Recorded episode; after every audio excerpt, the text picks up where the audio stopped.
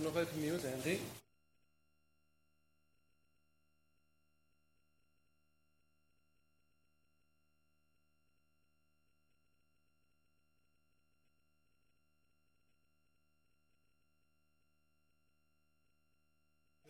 Dat de kinderen in de dienst blijven. Klopt dat? Dat de kinderen in de dienst blijven? Oké. Dan pas ik mijn preek even aan.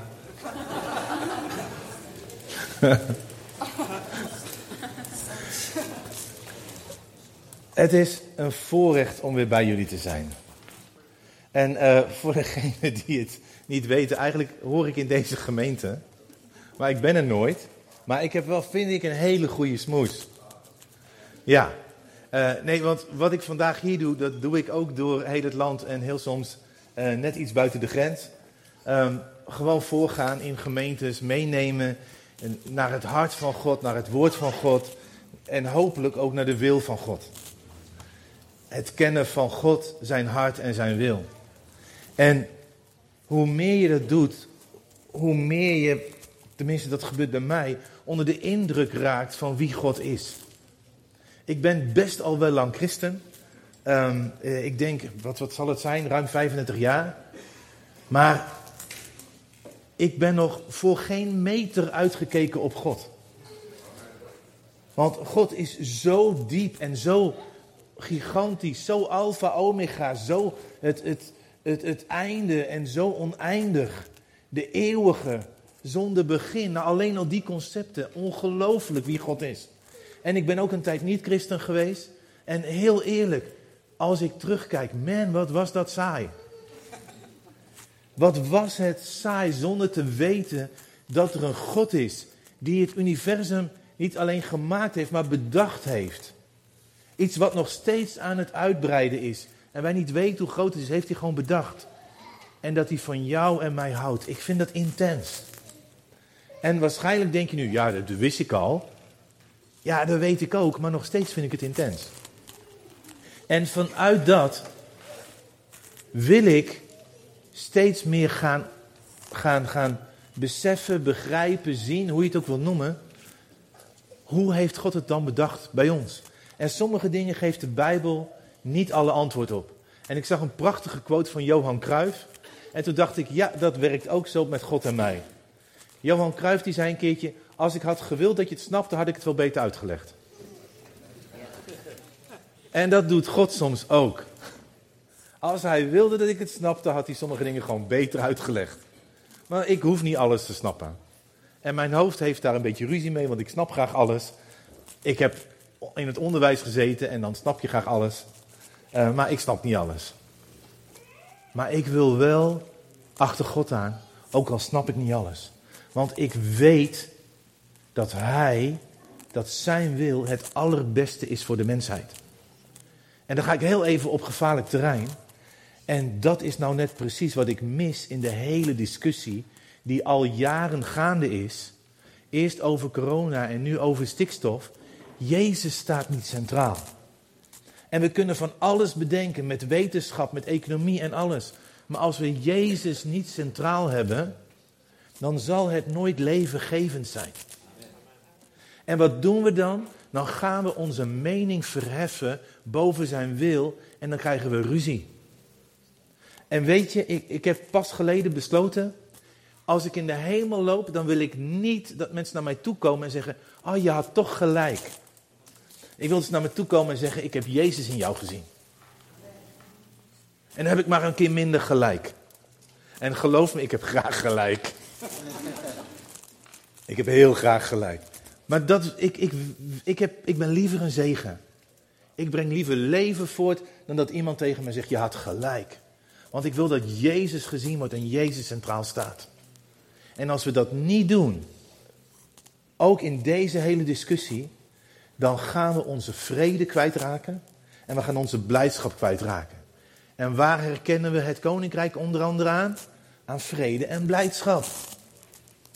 Dus alsjeblieft, wat er ook gebeurt, als jij merkt, hé, het rooft mij van mijn vrede, het rooft mij van mijn blijdschap, ga een stap terug. En zeg, Heer, of ik gelijk heb of niet, ik wil gewoon meer van u houden dan van mijn gelijk. zodat we leven kunnen voortbrengen. En dat was eigenlijk ook wat ik vorige keer heb ik gesproken over heiliging. Dat we eigenlijk zeggen, Heer, ik hou meer van u dan van wat mij bindt. Of van wat mij bezighoudt. He, zoals ik zei, ik hou ontzettend van muziek. Heer, ik hou meer van u dan van mijn muziek. En voor jou is dat misschien wat anders. En vandaag is eigenlijk ook weer een onderwerp wat daarbij past. Dat we God centraal zetten, ook al snappen we niet alles. Dat we zeggen, Heer, ik heb u meer lief dan hetgene wat ik najaag. Als het iets anders is dan God. En we mogen dingen najagen, zolang ze maar op de goede plek staan, op de prioriteitenlijst. En niet ruzie hebben met nummer 1 op de prioriteitenlijst, en dat is Jezus. Nou, voor vandaag is de basis van het hele gebeuren wat ik zeg, is deze tekst. Wat is de mens dat God hem gedenkt? Wie zijn wij dat God naar ons kijkt? En het mensenkind dat God naar hem omziet, dat vraagt de psalmist zich af.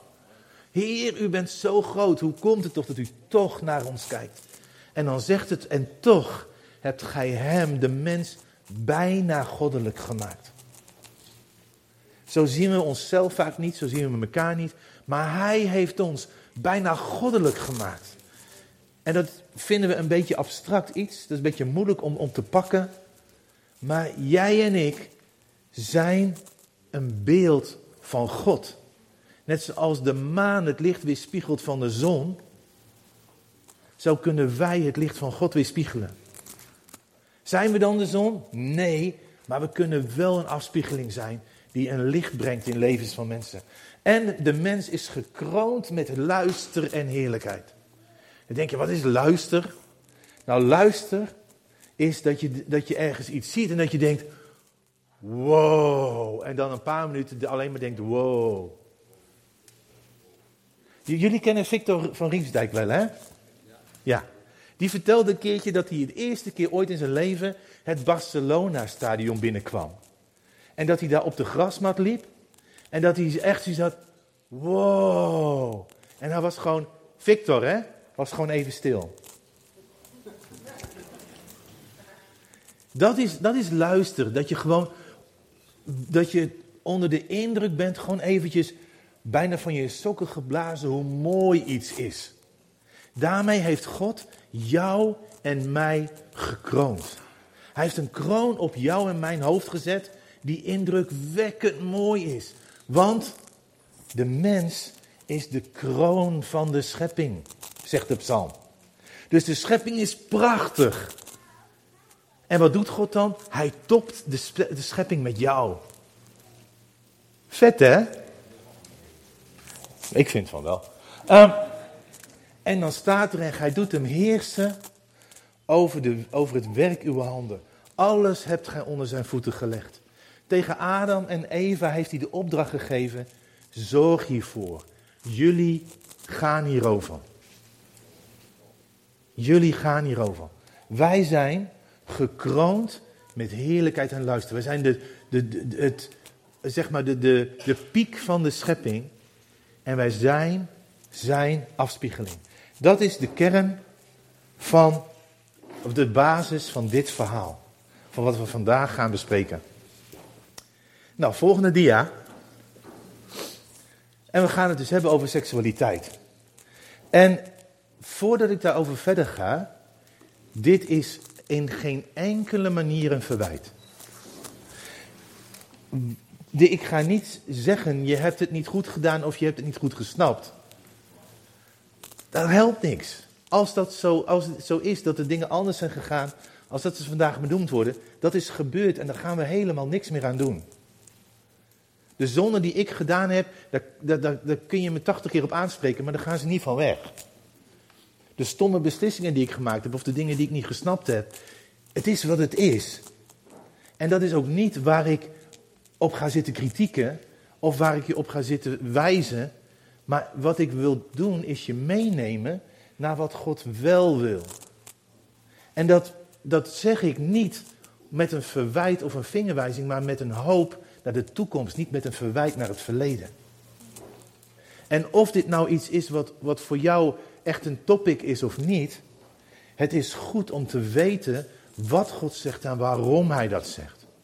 Want er is in de geschiedenis, in mijn optiek, maar daar weet ik ook niet alles van, maar zover ik kan kijken, is het nog nooit zo heftig geweest voor de jonge generaties en voor elke generatie om met allerlei soorten seksualiteit in aanraking te komen, waar de Bijbel er niet helemaal, zeg maar, vrolijk van wordt. Laten we het daarop houden. Het is altijd, je hoeft je telefoon maar te pakken en 3 klikjes weg en daar is het. Dat is nog nooit geweest. Toen ik jong was, moet je met zo'n zak over je hoofd een tijdschriftenwinkel binnen om daar een of ander boekje te halen of in te kijken. En dat liet je wel uit je hoofd, want straks zag je moeder het. Dus de tijd is totaal veranderd. Het is zo ongelooflijk toegankelijk dat iedereen ermee in aanraking komt. Gewoon 100,0%. Iedereen komt ermee in aanraking.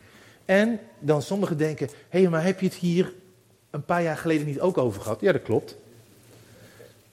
Maar de wereld heeft het er 24/7 over. Dus ik denk dat het heel gezond is om het hier gewoon soms eens over te hebben vanuit Gods levengevende perspectief. Niet vanuit de werelds levenrovende perspectief. Nou, seks. Wat er gebeurde was, God gaf seks. Het is niet zo dat na de zondeval er ineens seks was. Het is niet zo dat na de zondeval Adam en Eva de hof uitlopen en Eva zegt, joh, Adam, je lijkt wel een boom. En dat Adam zegt, wat dan? Nou, er groeit ineens een takje. Dat is niet wat... Relaxed is het ergste wat ik ga zeggen. Dit is niet wat er gebeurt. De Bijbel laat heel duidelijk zien dat er al in het paradijs, dat daar seksualiteit was. En dat ook daar al de man zijn ouders zou verlaten en één zou worden met zijn vrouw. Dus dat is niet het gevolg van de zondeval. Seksualiteit was er al. En waarom was het er? Hoe was het er? Nou, het hele doel was het eigenlijk verdiepen en het vieren van de ultieme relatie die een mens kan hebben onderling, het huwelijk. Het vieren en het verdiepen daarvan, dat was de rol van seks. Seks was geen doel op zich, maar seks was een deel van de relatie die een man en een vrouw hebben, en om die te verdiepen en om die te vieren. Om met elkaar daarin verbonden te zijn. Maar, 2 dia's verder. Zonde kwam in de wereld en de zonde had effect op alles. De schepping veranderde. Er zijn zelfs wetenschappers die zeggen dat de schok zo groot was dat het effect had op het hele ecosysteem van de aarde. En seksualiteit ontkwam niet aan die invloed. Dus ook seksualiteit werd beïnvloed door de zonde. En in plaats van dat het alleen nog maar de bevestiging en het vieren van die relatie werd het, zoals op de volgende dia kunt zien, een soort ruilhandel. Als jij mij liefde geeft, dan geef ik jou status. Volgende dia kun je dat zien, hoe dat eigenlijk uitwisselt. En je ziet ook dat seksualiteit is een ruilmiddel geworden. Geef mij jouw liefde, geef ik jouw respect. Geef mij jouw waardering en ik geef jou aanzien. En zo werd seks in plaats van een deel van het huwelijk, het vieren en bevestigen ervan, werd het een doel op zich door die ruilhandel. En volgende dia, seks kwam op een voetstuk te staan. Seks werd iets wat verhoogd en zelfs aanbeden werd. Er waren tempels die eigenlijk vooral gingen over seks en waar prostituees gewoon bij de tempel hoorden, zodat je dat kon doen. Het werd een afgod. Alleen seks kon het nooit dragen om een doel op zich te zijn. En het volgende dia. Het gewicht wat seks moest gaan dragen, daar was seks helemaal niet voor bedacht. En seks bezweek onder die druk. Maar, volgende dia, zoals met elke verslaving, wat doen we, of het nou werkt of niet, meer. Volgende dia, meer romantiek, meer seks, meer relaties, meer partners. Want dat is hoe een verslaving werkt. Als hij niet meer werkt, doen we gewoon meer, in plaats van dat we gaan stoppen. En dat maakt, volgende dia, dat seks verwond is. Seks is verwond. En als je ernaar kijkt en je kijkt naar wat we net hebben gelezen in Psalm 8, dan zie je dat het daar ver van is.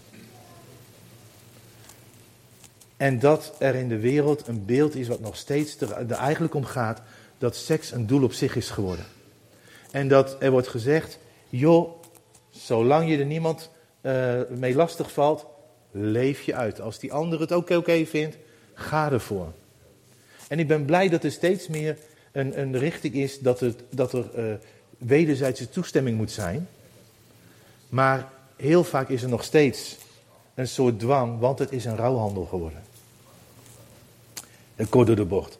Nou, en dan krijg ik u de vraag, maar moeten we dan wachten tot het huwelijk of niet? En wat ik al zei, dat is geen verwijt. Maar ik wil gewoon je meenemen naar waar we naartoe mogen en wat we mogen bidden voor anderen en wat we mogen hopen en vanuit die visie verder mogen gaan waar we nu zijn. Nou, waarom, volgende dia, waarom zou je niet wachten met, oh, eerst nog een filmpje. En ik hoop dat hij doet, ik vind hem grappig. Misschien moet je er even op klikken. Nee, dat vindt hij niet, dan gaan we terug. Nee, het filmpje vindt van niet. Nou, dan gaan we verder. Het filmpje vindt echt van niet, hè?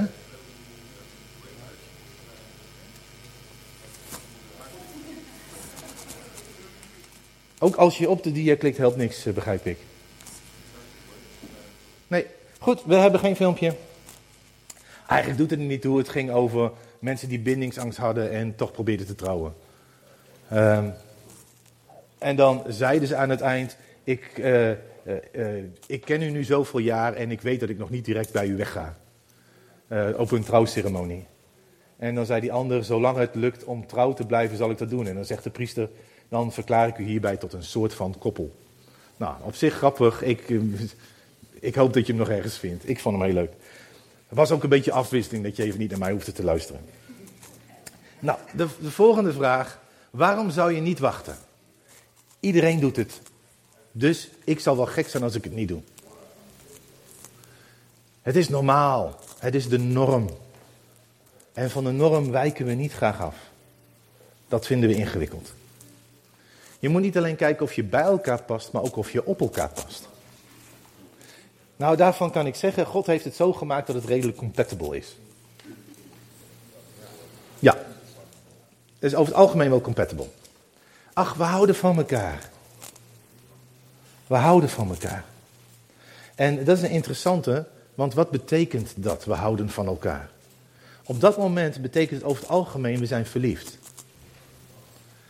En dat is mooi, hè? Verliefd zijn is een van de leukste dingen. Zolang die ander ook het is. Anders is het niet altijd leuk. Maar dat is een gevoel voor een moment. En we houden van elkaar is veel meer een keus dan een gevoel. En als we hier zeggen we houden van elkaar, dan zeggen we ik voel het. Ja, en als je het niet meer voelt, wat dan? Wat dan? Wat gebeurt er dan? Wat kiezen we dan? En wat is de big deal? Waarom maken we er zo'n groot ding van? Nou, dan is het op de volgende dia, waarom zou je wel wachten? Nou, we zijn hier in een kerk, dus we gaan het hebben over wat God erover zegt. Maar, nee, zo snel nog niet. Maar er zijn nog twee dingen en die vind ik interessant. En alleen al daarom zou je het moeten doen. Het blijkt dat als je wacht, heb je een beter huwelijk gemiddeld genomen.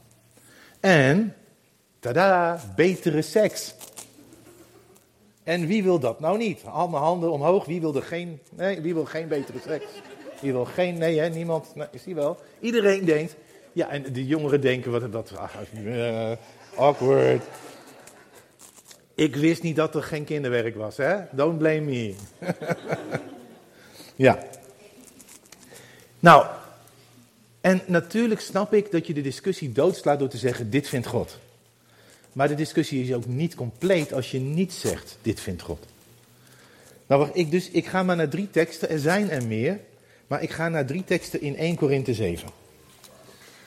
Maar om ontucht te vermijden, moet iedere man zijn eigen vrouw hebben en iedere vrouw haar eigen man. Hé, dat is interessant. Hier wordt dus gezegd, als je geen ontucht wilt, geen overspel, geen seks buiten waar het hoort, dan is de oplossing, een man heeft een vrouw en een vrouw heeft een man. Ingewikkelder is het dus niet. En even voor de duidelijkheid, er zijn er mensen genoeg die zeggen, ik kan het niet vinden in de Bijbel. Heel eerlijk, en het is mij best wel eens een paar keer voorgekomen, komt dat omdat ze een vertaling lezen waarin deze dingen zachter vertaald worden. Maar ik heb echt gekeken, wat staat er in de grondtekst? En de grondtekst is nog iets dieper dan dit. Die heeft het in een aantal van deze teksten echt over je partner, jouw man, jouw vrouw. Zoals we het hebben over een echtgenoot en een echtgenote. Terwijl er dan alleen vertaald wordt eigen man, eigen vrouw. Betekent dat iemand die verbonden is door het huwelijk aan elkaar. De volgende tekst. Maar als ze zich niet kunnen beheersen, laten zij dan trouwen. Want het is beter te trouwen dan van begeerte te branden. Weer interessant. Er wordt dus gezegd, het is beter te trouwen dan van begeerte te branden. Waarom, als je buiten het huwelijk gewoon seks zou mogen hebben, zou je van begeerte branden? Hier wordt ervan uitgegaan dat iedereen snapt, dat is niet hoe het bedoeld is. Als je seks wilt, trouw en er is niks aan de hand. Have fun. En dat is hier dus weer heel duidelijk. En dan denk je, ja, dat is wel heel bot. Heel eerlijk, toen mijn vrouw en ik, Carla, gingen trouwen, toen was dat we waren in een leeftijd waar allemaal mensen om ons heen trouwden. En wij gingen trouwen in mei en we hadden zoiets, nou, een paar eromheen, maar maanden zijn vrij. Dan is onze bruiloft nog een beetje speciaal. En ineens komt een vriend naar mij toe en die zegt, Giovanni, wij gaan 2 weken voor jullie trouwen. Ik dacht, ik wil gewoon speciaal zijn met mijn bruiloft. Ik weet niet of je het gevoel een beetje kent, maar het is leuk dat hij daarna gaat trouwen dan daarvoor, want ja, dan ben je gewoon een van de velen. Dus ik zeg, hey gast, hoezo ineens zo snel? Hij zegt, heel eerlijk, het is beter te trouwen dan van begeerte te branden. En toen eerst dacht ik, wow, en toen dacht ik, het is gewoon slim. Het is gewoon slim. En, heel eerlijk, zij zijn nu 2 weken langer getrouwd dan wij. En zijn gewoon gelukkig getrouwd en ze hebben daar een wijs besluit gemaakt. Wij gaan niet onszelf martelen terwijl we weten dat we gaan trouwen. We gaan gewoon trouwen en dan gaan we gewoon doen in de volgorde die de Bijbel voorschrijft. Volgende tekst. Maar als iemand denkt dat hij ongepast handelt ten opzichte van zijn aanstaande vrouw die nog maagd is, als de jaren van haar jeugd voorbij zijn, dus niet kindhuwelijk, hè? Dat doet de Bijbel niet aan. De jaren van haar jeugd moeten voorbij zijn. En het op deze wijze behoort te gebeuren. Laat hij doen wat hij wilt. Hij zondigt niet. Laten zij trouwen. Hier wordt seks in het huwelijk tegenover zonde gezet. Weer duidelijk. En dan heb je natuurlijk nog de tekst, een man zal zijn ouders verlaten en zijn vrouw aanhangen en zij zullen één vlees zijn. Hoor je de volgorde? En wat is dan trouwen? Nou, trouwen is altijd iets geweest waarin je een openbare, officiële gelofte aflegt, waarin je trouw belooft aan de persoon waarmee je trouwt. In Nederland is het zo dat we dat doen ook in een gemeentehuis en daarna kun je ook in een kerk doen. Maar ook in het Joodse systeem was het zo dat je dat deed voor de community. En dat je daar gewoon een eed aflegde. En vergeet niet, hè. Daar denken we niet bij na. Wie moet er nu ook aan een tekst denken? Ja, hij 2 keer. Echt, ging maar net goed. Ja. Sorry, verder ben ik niet snel afgeleid. Maar wat we niet beseffen, is dat het huwelijk waarschijnlijk de enige eed is die jij en ik voor God afleggen. Er is maar één eed die wij voor God afleggen vaak, en dat is ons huwelijk. Dat vind ik dat ook het extra gewicht geeft. Nou, dat is dus Gods idee. En toch zijn wij, volgende dia, langzaam als kerk meegegaan in het denken van de wereld. En daar heb ik even deze illustratie voor. Denk je, waarom doe je dit nou weer? Nou, een kikker is koudbloedig, hè? Die heeft geen eigen thermostaat. Dus als je een kikker heel langzaam verwarmt en de kikker springt niet weg, want daar hebben kikkers een handje van, maar de kikker springt niet weg, dan zou je hem in theorie kunnen koken terwijl die dat niet doorheeft. Want als je namelijk steeds met minder dan 2 graden het verwarmt, dan gaat hij gewoon mee, want hij heeft geen eigen thermostaat. Hij heeft niet in zich gebouwd iets wat bepaalt hoe warm die wil zijn. En dit is met ons als kerk gebeurd. In de jaren 50, 60 van de vorige eeuw begon de seksuele revolutie. En die ging als een storm door de wereld. En die is zo lang bezig en er zijn zoveel mensen die erover zijn gaan praten, dat wij als kerk zijn gaan denken, zijn wij niet gewoon een beetje ouderwets en gek?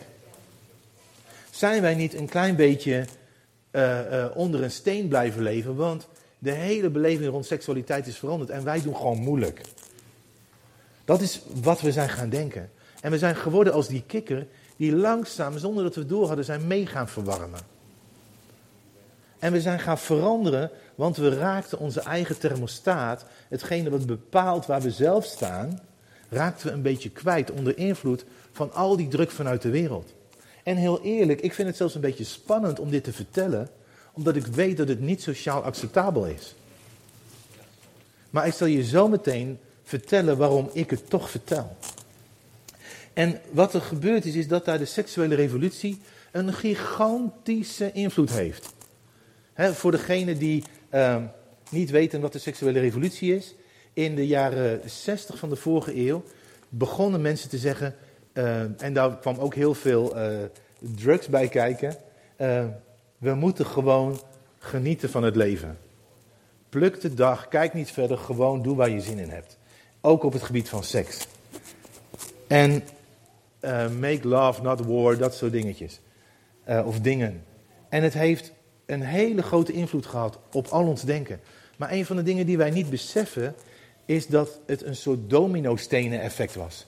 En een van de eerste domino-stenen van dit ding was een boek.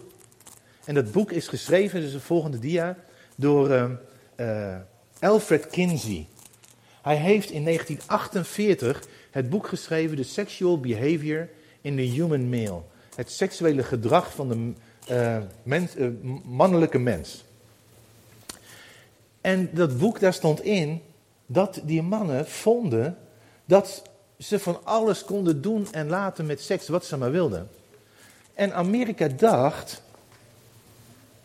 hey, als dat boek de norm is, ben ik dus gek, dus ik moet me aanpassen.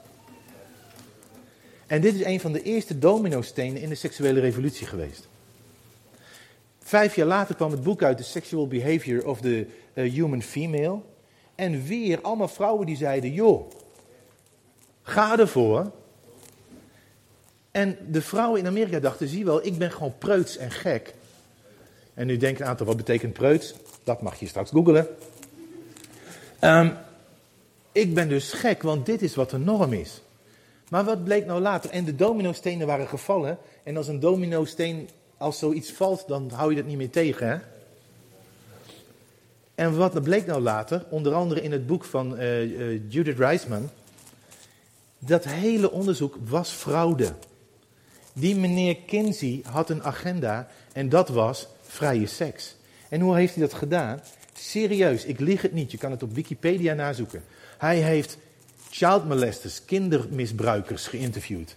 Hij heeft verkrachters geïnterviewd. En hij heeft meer van dat soort types geïnterviewd en heeft dat als norm gesteld. Voor de vrouwen heeft hij vooral prostituees geïnterviewd en heeft dat als norm gesteld. En dat is een van de eerste domino-stenen van waar wij nu zitten wat betreft de seksualiteit in de wereld. Het is gebaseerd op het keiharde leugen. Maar de mensen dachten, wij zijn gek. En die man zal het wel snappen, want die heeft een witte jas. De seksuele revolutie is gebaseerd op een leugen. En toch hebben we als kerk gedacht, waarschijnlijk zijn wij gek. Ik vind dit schokkend. Ik heb er niet genoeg woorden voor. Want het heeft miljoenen levens kapot gemaakt. En waarom? Nou, dat ga ik je even meenemen. In wat gebeurt er nou met een man als die seksueel ontwaakt? En dan gaan we even naar de volgende dia. En dan denk je, wat heeft dit ermee te maken? Komt goed. Wie heeft de eerste Jurassic Park film gezien? Goed, dat worden er steeds minder, dat is jammer. Nou, net als bij, want dat was zo'n goede illustratie. Ken je klassiekers? Net als bij ganzen, het eerste levende wezen wat die dino ziet daar, maar dat is bij ganzen dus ook zo, daarvan denkt hij, dat is mama.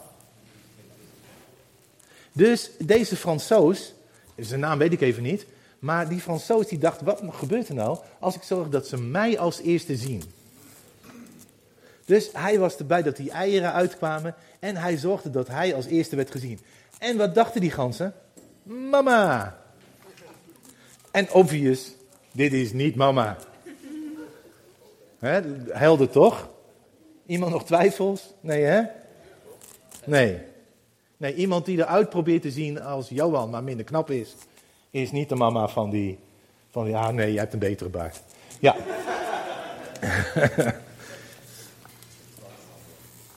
Wat hij zelf, je kan filmpjes vinden, hè, dat hij gaat delta vliegen en die ganzen vliegen erachteraan, hij gaat zwemmen, ze vliegen erachteraan. Wij mannen, sorry mannen, wij zijn niet slimmer dan een gans wat betreft seks. We zijn gewoon even dom. Serieus. Daar namelijk, hoe wij seksueel ontwaken, wordt onze referentie. Hoe wij seksueel ontwaken, is hetgene hoe wij seks de rest van ons leven voor een groot deel aan afmeten. Wij zijn gewoon niet slimmer dan een gans. En dat geeft niet. Soms is onwetendheid heerlijk. Vind ik. En dat maakt dus dat hoe wij seksueel ontwaken, hetgeen is wat we altijd zullen najagen. En een van mijn favoriete huwelijkscounselors, die vertelde een keertje dat hij iemand in zijn praktijk had, een echtpaar. En dat echtpaar, dat was niet meer intiem. En die huwelijkstherapeut, die zei, ik citeer, en het lag niet aan hoe ze eruit zagen, want die vrouw, die was zo knap dat het de zuurstof uit de kamer zoog. Nou, ik neem aan dat we snappen wat hij bedoelt. Het was gewoon een bloedmooie vrouw. Daar lag het dus niet aan. En die man had gewoon geen zin meer in intimiteit. En de huwelijkstherapeut zei, was jij soms actief voordat je ging trouwen? En die man zijn ogen lichten op en die zei, ja, heel actief. En toen zei die huwelijkstherapeut, vertel. Hij zei, nou, dan ging ik met vrouwen naar hotels en dan hadden we daar seks. En dat is hoe ik daar jaren mee omgegaan ben. En toen vroeg die therapeut aan die vrouw, en jullie hebben nooit meer seks. En die vrouw zei, let op, ja, heel soms als we naar een hotel gaan. Hoe je ontwaakt als man wordt je referentie.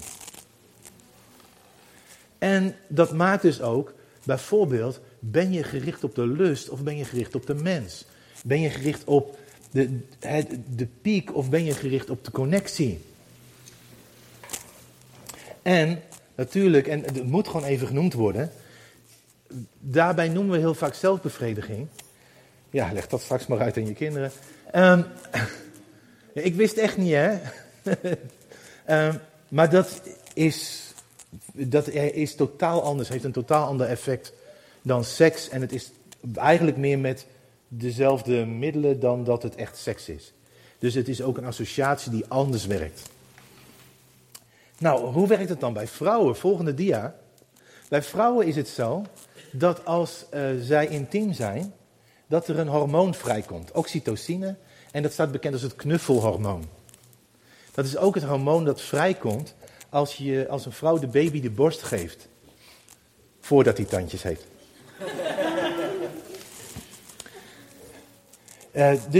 En wat doet dat?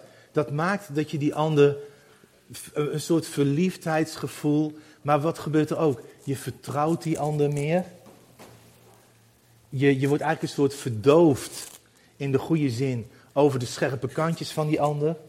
Je hebt meer verbinding met die ander. Het doet echt aan verbinding, vertrouwen. En eigenlijk zorgt het ervoor dat je een beetje verdoofd wordt.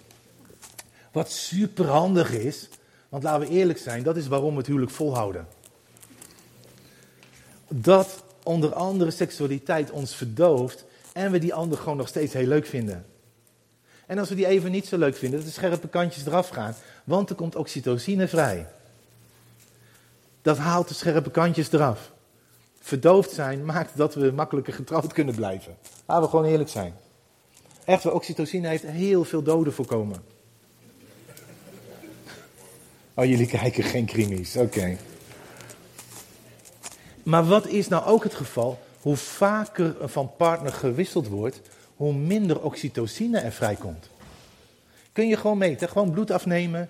En dan kun je gewoon zien, als een vrouw meerdere partners heeft gehad, komt er dus minder vrij van het hormoon wat juist die binding geeft. Dat maakt dat de binding met de eerste partner het sterkst is. En wat is daar het gevolg van? Nou, dat kunnen we zien in de volgende dia. Uit onderzoek blijkt dat mensen die maar één partner hadden, niet 50-60% bij elkaar blijven, maar 80%. Los van wat ze geloven en welke religies aanhangen. Dat is bij dit onderzoek is dat eruit gefilterd. En wat bleek nog meer? Mensen die hadden gewacht tot na het jaarwoord, bleek 95% bij elkaar te blijven. Dat zijn schokkende getallen, toch? Betekent dat dat er geen hoop meer is als je dat niet gedaan hebt? Nee, er is nog steeds heel veel hoop. Maar zie je wat er gebeurt als voor de man jouw vrouw je referentie is en voor de vrouw als jouw man je sterkste binding heeft? Zie je wat er gebeurt? En je ziet in dat grafiekje, dat gaat erover, het percentage van mensen die zeer gelukkig in hun huwelijk is. En bij de eerste, één partner, zie je dat dat voor vrouwen ongeveer een derde is die zeer gelukkig is. En er is ook nog een grote groep gewoon gelukkig. En bij mannen, want wij zijn niet zo ingewikkeld. Hè? Nou ja, daar ga ik verder niet op in. Zitten we tegen de 3/4 aan. Bij 2 partners stort dat aantal neer. Dit is niet dat je niet meer heel gelukkig kan zijn, maar er zijn er minder heel gelukkig als er 2 partners zijn. En er zit er nog een rare bult ergens bij 5-6 partners bij mannen, maar de gemiddelde lijn gaat gewoon naar beneden. Geen wonder, want zij is je referentie en hij is jouw verbinding. En wat ik daar heel ingewikkeld aan vind, is dat als we dit zeggen, zijn we niet politiek correct. Maar als we het niet zeggen, onthouden we dit onze kinderen. Ik wil graag dat mijn kinderen zoveel kans hebben op een heel erg gelukkig huwelijk. Een van de voorwaarden is dat we ze zeggen, bewaar jezelf, want dat is waar het bij hoort. Het is namelijk de verbinding en de vieren van je huwelijk. En waarom? Omdat seksualiteit nodig heeft binnen een veilige relatie te ontwikkelen.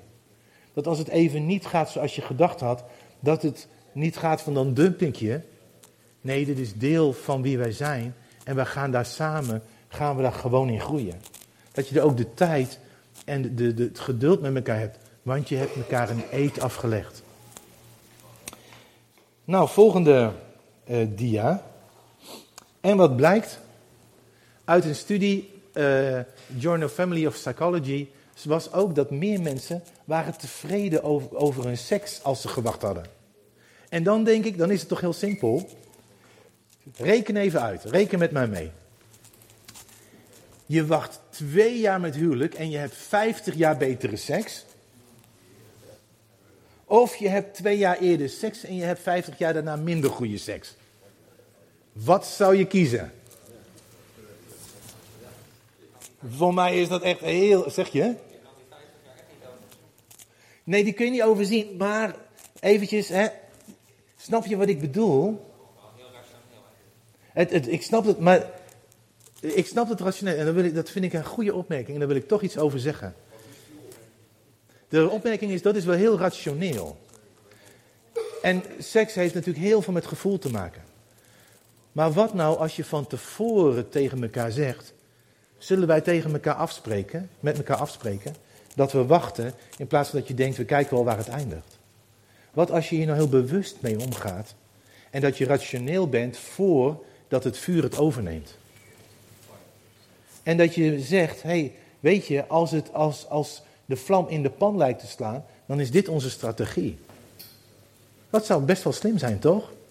Dat je denkt, weet je, als de vlam in de pan slaat, dan doen we dit. We gaan naar buiten en we bellen iemand. Is het dan zo erg? Weet je, die getallen, het heeft echt impact. Het heeft impact. En als je dan kijkt, en ik vind dat, want weet je, de Bijbel doet helemaal niet moeilijk over seks, hè? Wij denken dat de Bijbel een preuts boek is. Maar er zijn bijbelteksten die wij hier niet gaan lezen, want dan krijgt iedereen het schaamrood op zijn wangen. Dat gaat gewoon over bijna alle edele delen die er zijn, gaat gewoon over in de Bijbel. Mag ik nog één vraag stellen? Ja, een vraag. Gaat dit alleen over christenen? Nee. Of gaat dit over het algemeen? Dit is los van wat ze geloven. Dat hebben ze eruit gefilterd. Ja. Die vraag kwam ook meteen bij mij op.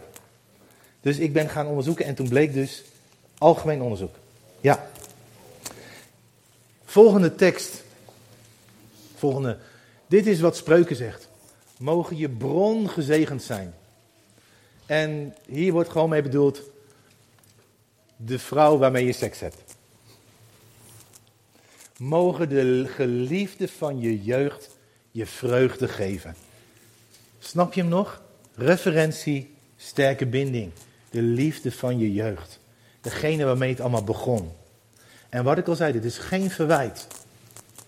En als dit niet is hoe het gegaan is bij jou, dat is geen verwijt. Want wij dienen een God van herstel en wij dienen een God van een tweede kans. En wij dienen een God die zelfs zo krachtig is, dat ik het verhaal ken van een prostituee die ging trouwen, die zenuwachtig was voor haar eerste huwelijksnacht. Want God had haar hersteld. God had haar gereinigd.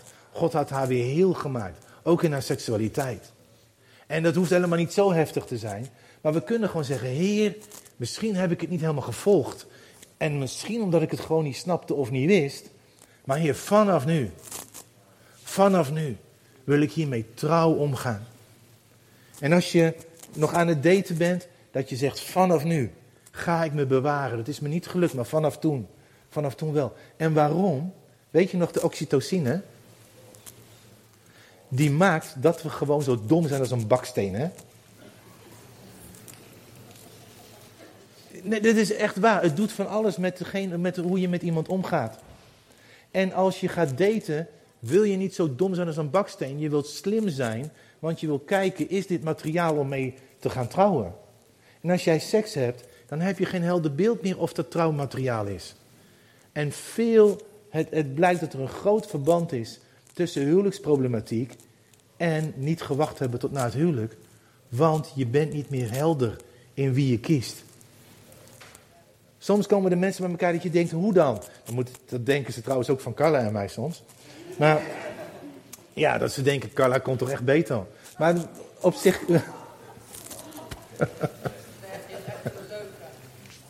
Ik vind hem grappig. Maar dat zeggen ze niet zo vaak. Maar dat je denkt, hoe dan? En dat je later hoort, ze waren niet meer helder. Het is echt een van de belangrijkste keuzes in je leven. Neem die serieus. En ga hem niet saboteren door met elkaar naar bed te gaan. Je saboteert je keus. Je saboteert je keus. En dan is er nog een grote kaper op de kust. En ik kan niet om die roze olifant heen. En dat volgende dia... is porno. Dia? Als je klikt, wat gebeurt dan?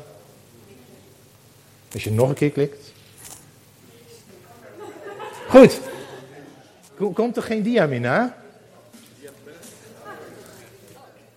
Oh ja. Nee, hier is het plaatje weg. Doet er niet toe. Volgende. Want porno is zo verweven met de samenleving... dat meer dan de helft denkt van de jongens... dat porno realistisch is En ruim een derde, en dit is een oud onderzoek, hè, dit is van 2016. En meer dan een derde van de meisjes denkt dat porno realistisch is. Porno is alles behalve realistisch. Het is nep. Het is misbruik. Groot deel van die industrie is misbruik. Heel veel slavenhandel is vanwege de pornografische industrie. En als je het niet gelooft, ga naar fightthenewdrug.org. Dat is een niet-religieuze website met allerlei info over pornografie.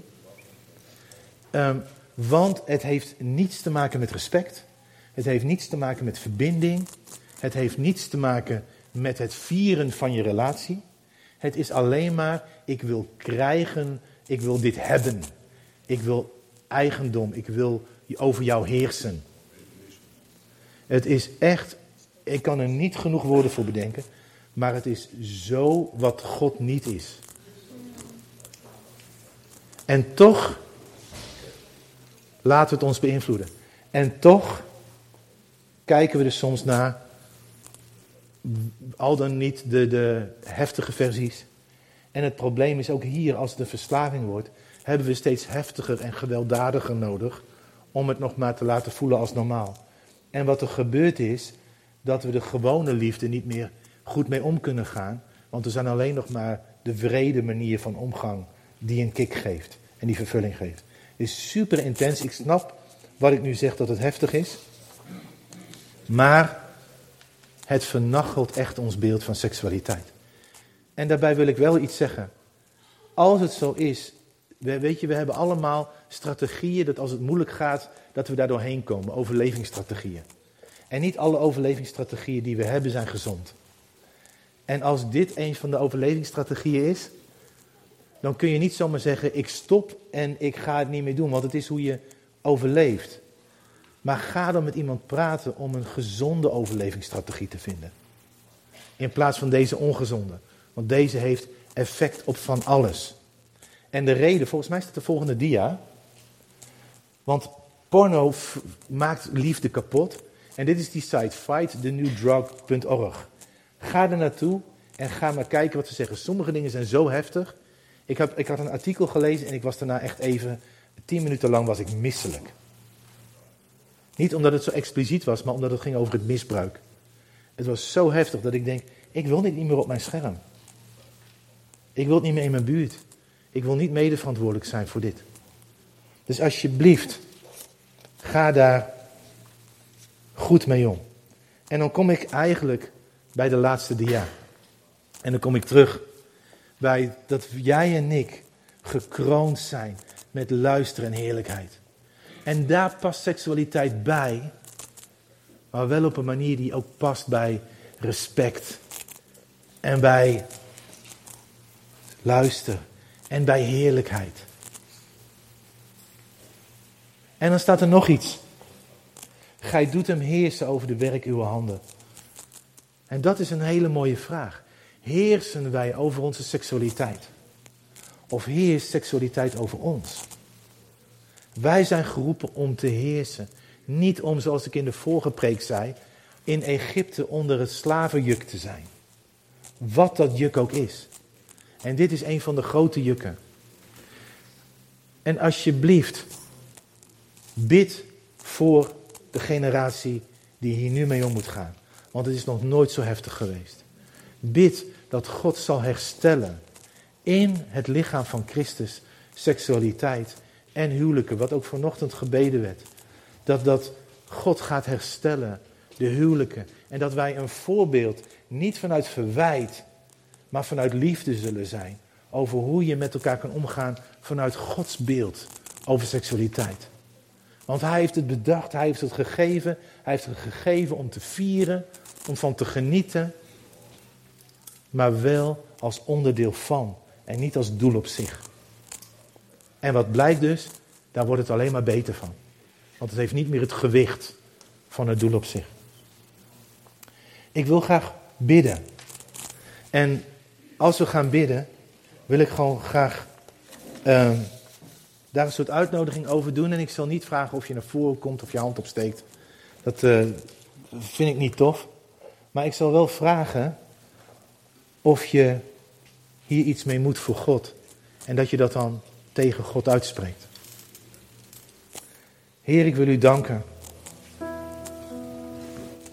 Heer, dank u voor uw trouw, uw zegen en hoe mooi u ons gemaakt hebt. Buitengewoon, gekroond met luister en heerlijkheid. Heer, en dat heeft u niet gedaan en dacht, ja, daar hou ik seks buiten. Daar zat dat bij in bedacht, ook met luister en heerlijkheid, met indrukwekkendheid. En Heer, ik bid zo, voor ons allemaal, dat we zullen beseffen dat uw woord en uw plan levengevend is. Dat u daarmee vrijzet en niet bindt. Dat u daarmee vrede en vreugde geeft in plaats van rouw. Heer, en ik bid ook, Heer, dat met zo'n specifiek onderwerp natuurlijk voor een aantal wat misschien minder interessant is, dat u toch uw hart laat zien hierdoor. Uw liefde voor ons, uw zorg voor ons. Uw trouw over ons. En terwijl je gewoon zelf bij God bent, als je denkt, ik heb dingen gedaan die hier niet bij pasten en ik wil het gewoon terug aan God geven. En misschien wel over sommige dingen vergeving vragen, sorry zeggen. Doe maar gewoon tussen jou en God. Dat je zegt, Heer, ik ben daardoor beïnvloed en ik wil dat niet meer. Heer, wilt u mij helpen om dit samen met u recht te gaan trekken. En ook als je denkt, eigenlijk hebben we een valse start gemaakt. Dat je Gods herstel erin gaat toestaan. Niet als een verwijt, maar ja, omdat het naar het verleden kijkt, maar als een hoop voor de toekomst. En als je merkt dat je, om te overleven of omdat het gewoon zo'n kick geeft, dat je naar dingen kijkt die eigenlijk niet passen in dit verhaal. En je wil daar vanaf, dat je ook zegt, Heer, ik wil het echt onder uw heerschappij brengen. Niet daarboven, maar daaronder. Geef het dan maar aan God. En vraag hem wijsheid en hulp daarin. Geef het maar aan God. En ook al denk je, ja, maar ik heb er zo vaak sorry gezegd. Daar zit bij God geen grens aan als het sorry oprecht is. Niet dat het dat makkelijker maakt, maar wel, het blijft een troon van genade. En ook daarover bid ik Gods kracht en zegen. En ik heb ook het gevoel, heb ik nog nooit eerder gedaan, maar ik heb het gevoel dat God mij vraagt het volgende te doen. Ik wil ook over ons allemaal, inclusief mijzelf, wil ik breken eigenlijk de invloed en de vloek van de seksuele revolutie. Daar waar die mensen kapot maakt en schopt met alle disrespect wat er is bij sommigen tegen alles wat God gegeven heeft en gezegd heeft, wil ik opnieuw herstel uitspreken. Wil ik vragen, Heer, trek dingen recht, zet dingen weer op zijn plaats en breek de invloed van deze vloek van wat lijkt vrije seks, maar wat bindende seks eigenlijk is. Wil ik gewoon breken in Jezus' naam over ons allemaal. En ik bid ook herstel daarover. En ik bid licht daarover. Niet een zwaar oordeel, maar een bevrijdend herstel. In Jezus' naam. In Jezus' naam. En daar zegen ik jullie mee. Daar zegen ik ons mee. In Jezus' mooie en machtige en liefdevolle naam. Amen. Amen. Voor een aantal was het genoeg om zo dat aan God te geven. Ik ontkom niet aan de indruk dat het voor sommigen essentieel is om zo meteen of later in de week naar iemand toe te gaan. En stel het dan niet uit. Maar ga naar iemand toe die voor je kan bidden en die leven en wijze woorden kan spreken. Doe dat. Dat is het hele idee van de kerk. dat we als kudde er voor elkaar kunnen zijn. Dat is het hele idee. Dus dat is niet een last, dat is gewoon community zijn. Alsjeblieft doe dat. Want echt waar, als je ermee worstelt, je bent echt niet de enige. Maar dat betekent niet dat er geen uitweg is. Ja? Amen. En ga naar het kruis ermee, echt waar. Ga ermee naar het kruis. Ja.